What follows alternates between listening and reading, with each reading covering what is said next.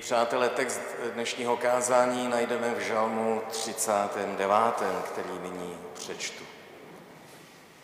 Pro předního zpěváka pro jedůtů na žalm Davidu. Řekl jsem si, budu dbát na svoje cesty, abych se jazykem neprohřešil. Budu držet na úzdě svá ústa, dokud budu před sebou mít své volníka. Byl jsem sticha, mlčel jsem jak němý, ale nic se nezlepšilo. Má bolest se jen rozjitřila, srdce pálilo mě v hrudi, v zneklidněné mysli plál mi oheň.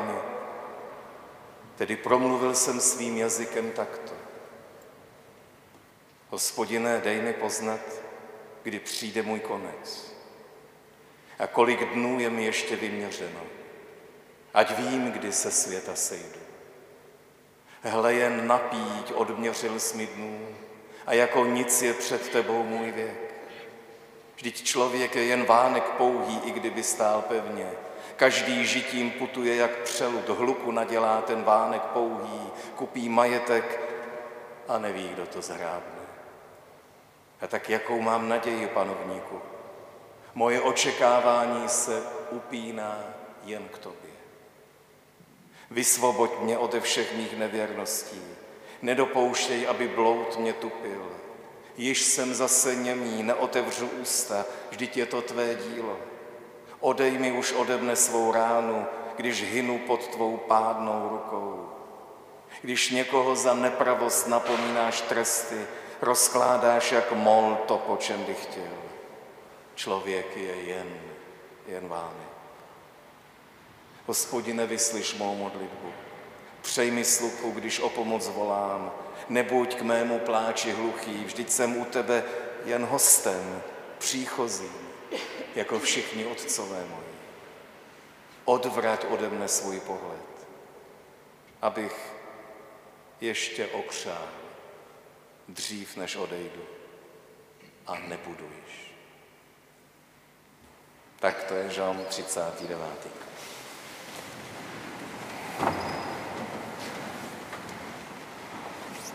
Milí přátelé, v Biblii nečteme pouze slovo Boží, které nás někdy napomíná, jindy povzbuzuje, ale najdeme tu také slova ve skrze lidská.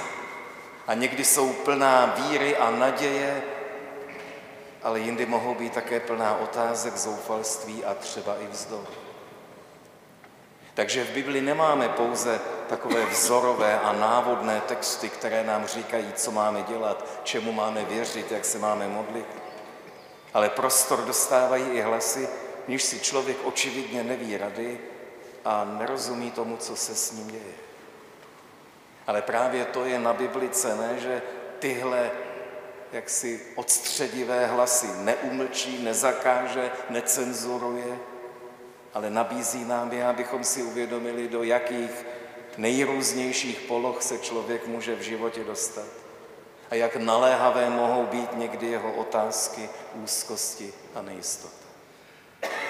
No a k těmhle, jak si řekl bych, lidským hlasům patří po mém soudu i žalm 39., který můžeme chápat jako takovou spověď staršího, unaveného a zřejmě i nemocného člověka, který popravdě řečeno už od života mnoho nečeká, ale rád by si na jeho konci aspoň na chvíli oddechl a pak se tiše vytratil. Tedy na žalmistově místě si můžeme představit člověka, který je většinu času sám doma. Pečují o ně jeho nejbližší, nebo se ocitl v nějakém sociálním zařízení, leco se mu přitom honí hlavou, ale on se o tom stydí promluvit, protože má pocit, že o takových věcech se mluvit nehodí a stejně by mu nikdo nerozuměl.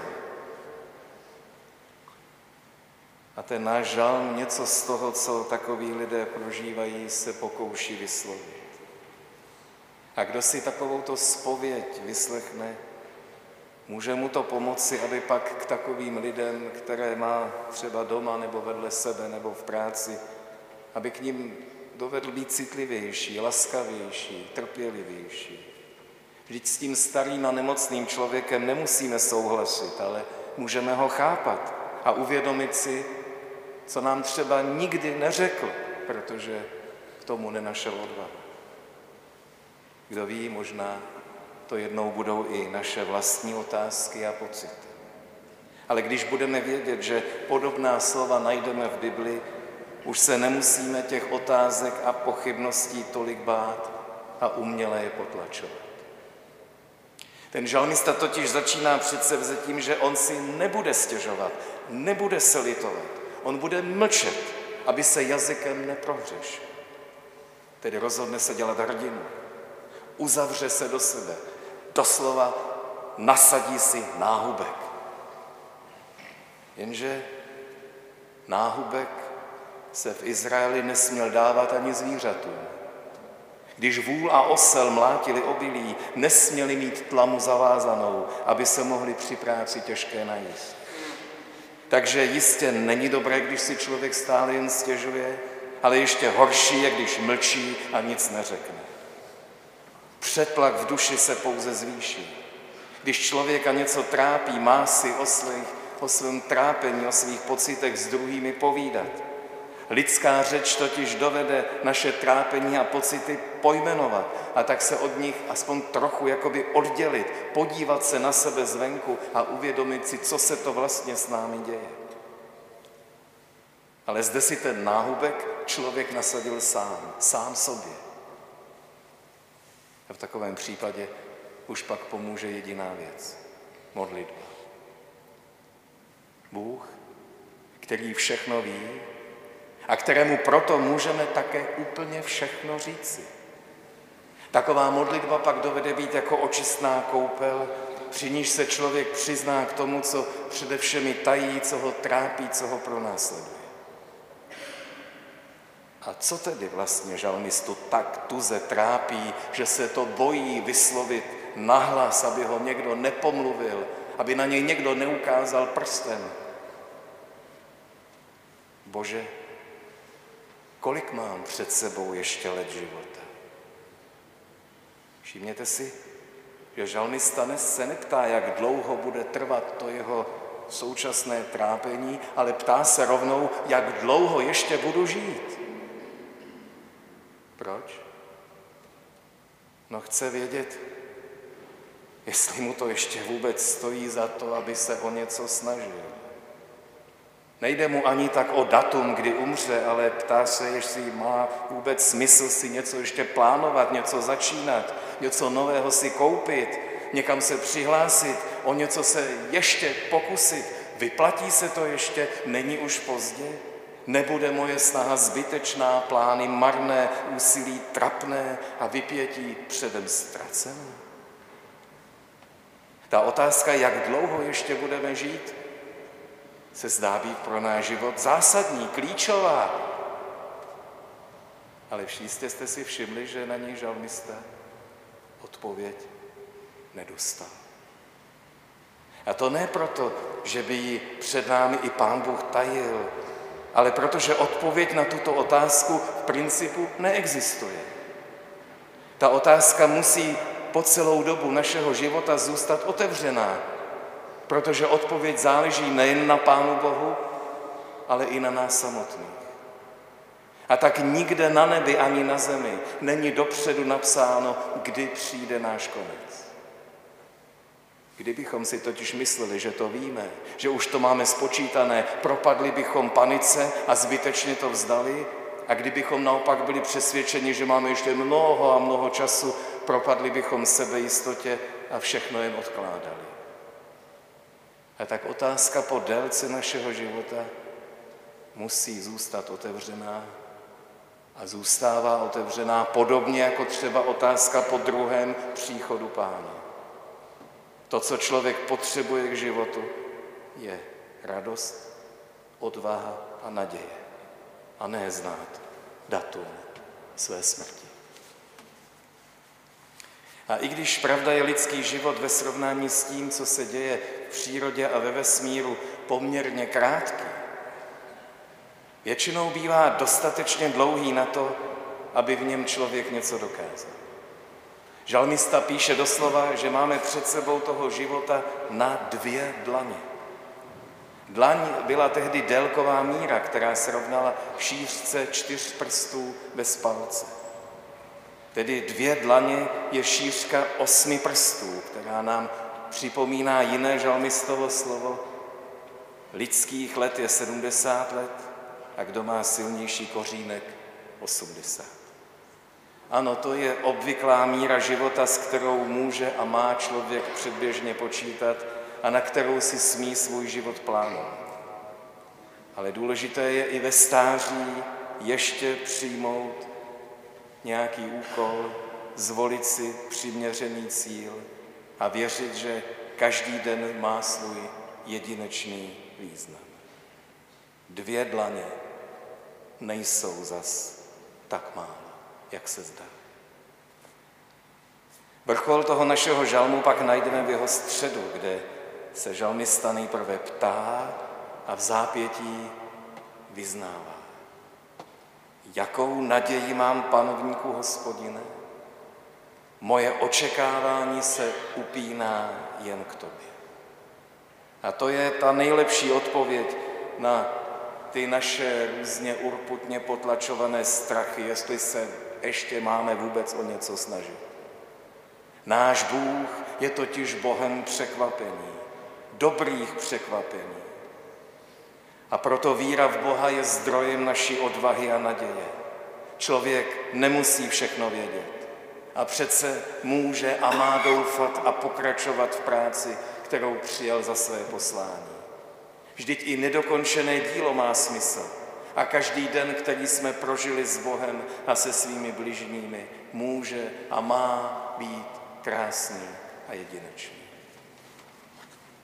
Jenže po tomhle krásném vyznání víry, které tu žalmista složil, zase následuje sešup a návrat do starých kolejí beznaděje a smutku.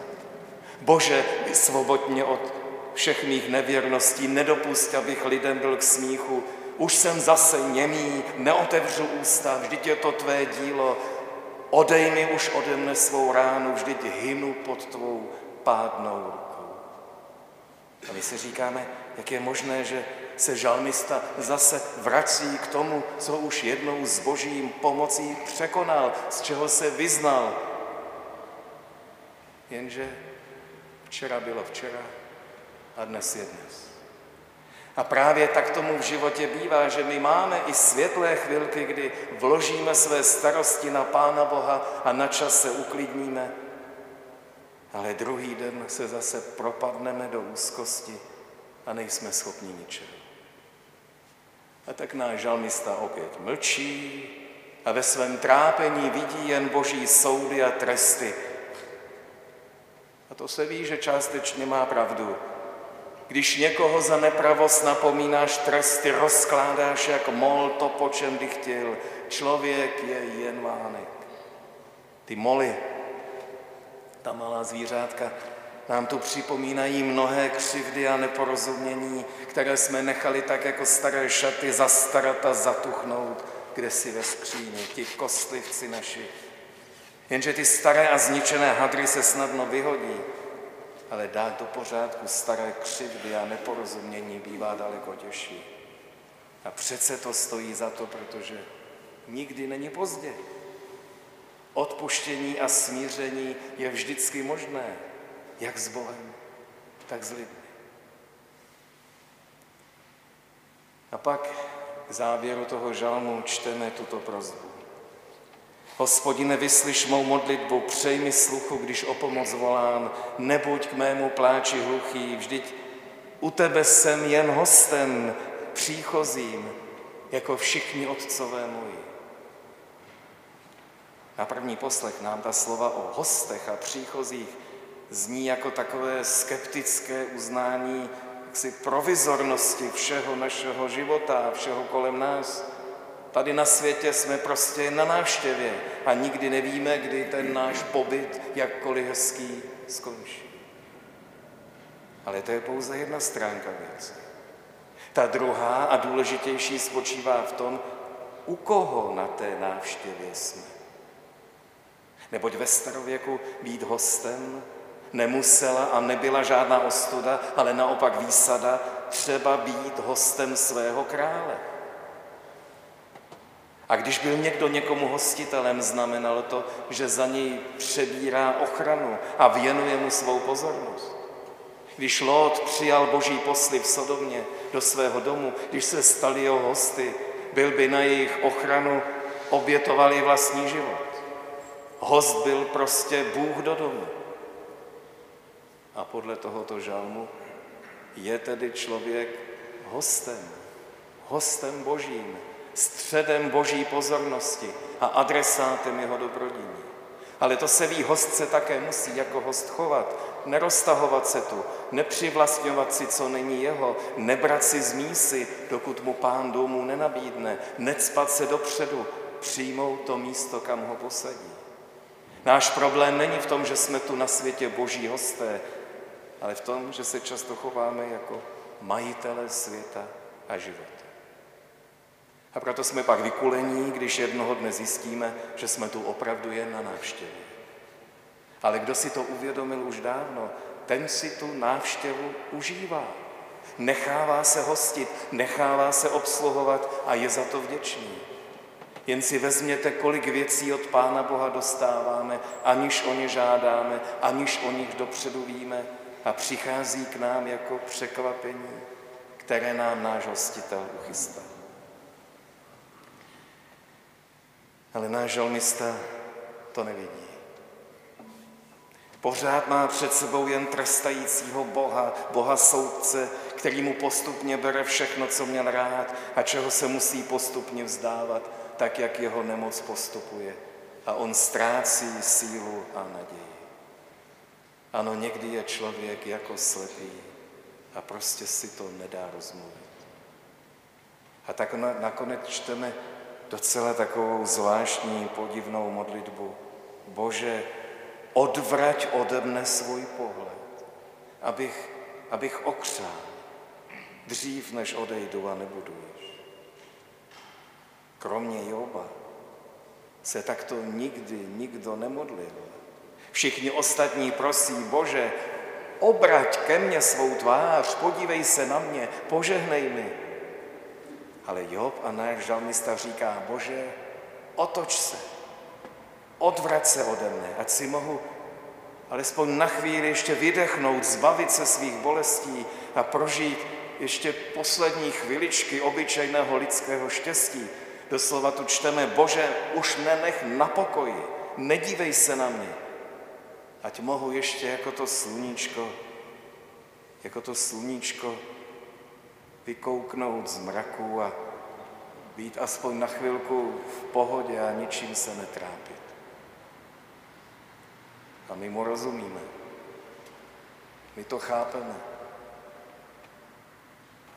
Ale současně bychom mu chtěli říct, proč se člověče od Pána Boha odvracíš, proč od sebe Pána Boha odháníš, když právě On je ten jediný, kdo ti může pomoci. To už si zapomněl, co si včera vyznával, hospodine, všechno moje očekávání se upíná jen k tobě. Jenže člověk v tom má někdy pěkný zmatek. Na jedné straně Pánu Bohu věříme, na druhé straně se proti němu bouříme, na jedné straně prosíme o pomoc a současně ji odmítáme. Víme, že máme být zač vděční a přitom si stále něco stěžujeme. A tak žalmista říká, Bože, odvrať ode mne svou tvář. Ale ve skutečnosti, ve skutečnosti vlastně touží, aby se nad ním pán Bůh slitoval a dal mu na chvíli vydechnout. Myslí to dobře, jen to neumí vyslovit.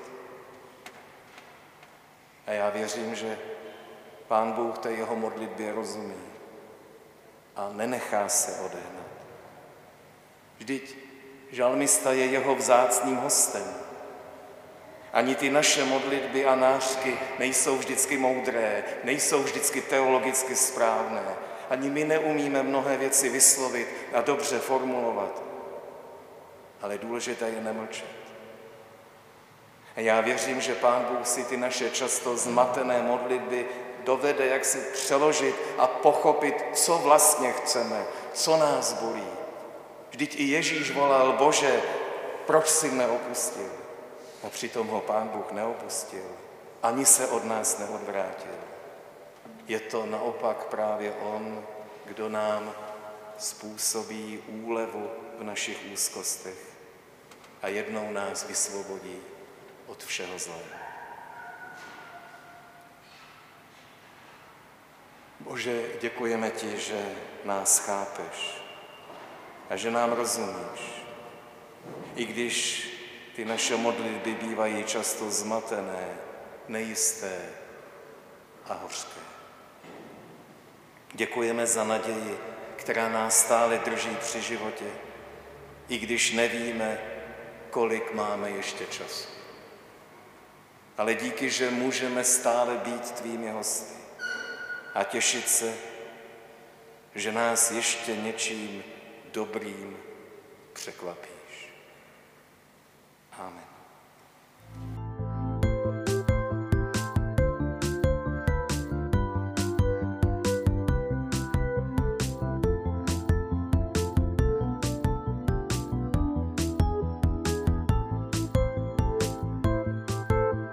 Slyšeli jste další díl podcastu Kalix, pořadu, který přibližuje lidem výklady a zamyšlení nad biblickými texty. Sledujte Kalix na sociálních sítích a sdílejte mezi přáteli. Pokud máte jakékoliv dotazy či připomínky, nebo víte o faráři, jehož kázání byste chtěli zařadit mezi naše podcasty, Napište nám prosím do facebookových zpráv nebo na e-mail kalixpodcast.gmail.com Děkujeme. Za týden naslyšenou.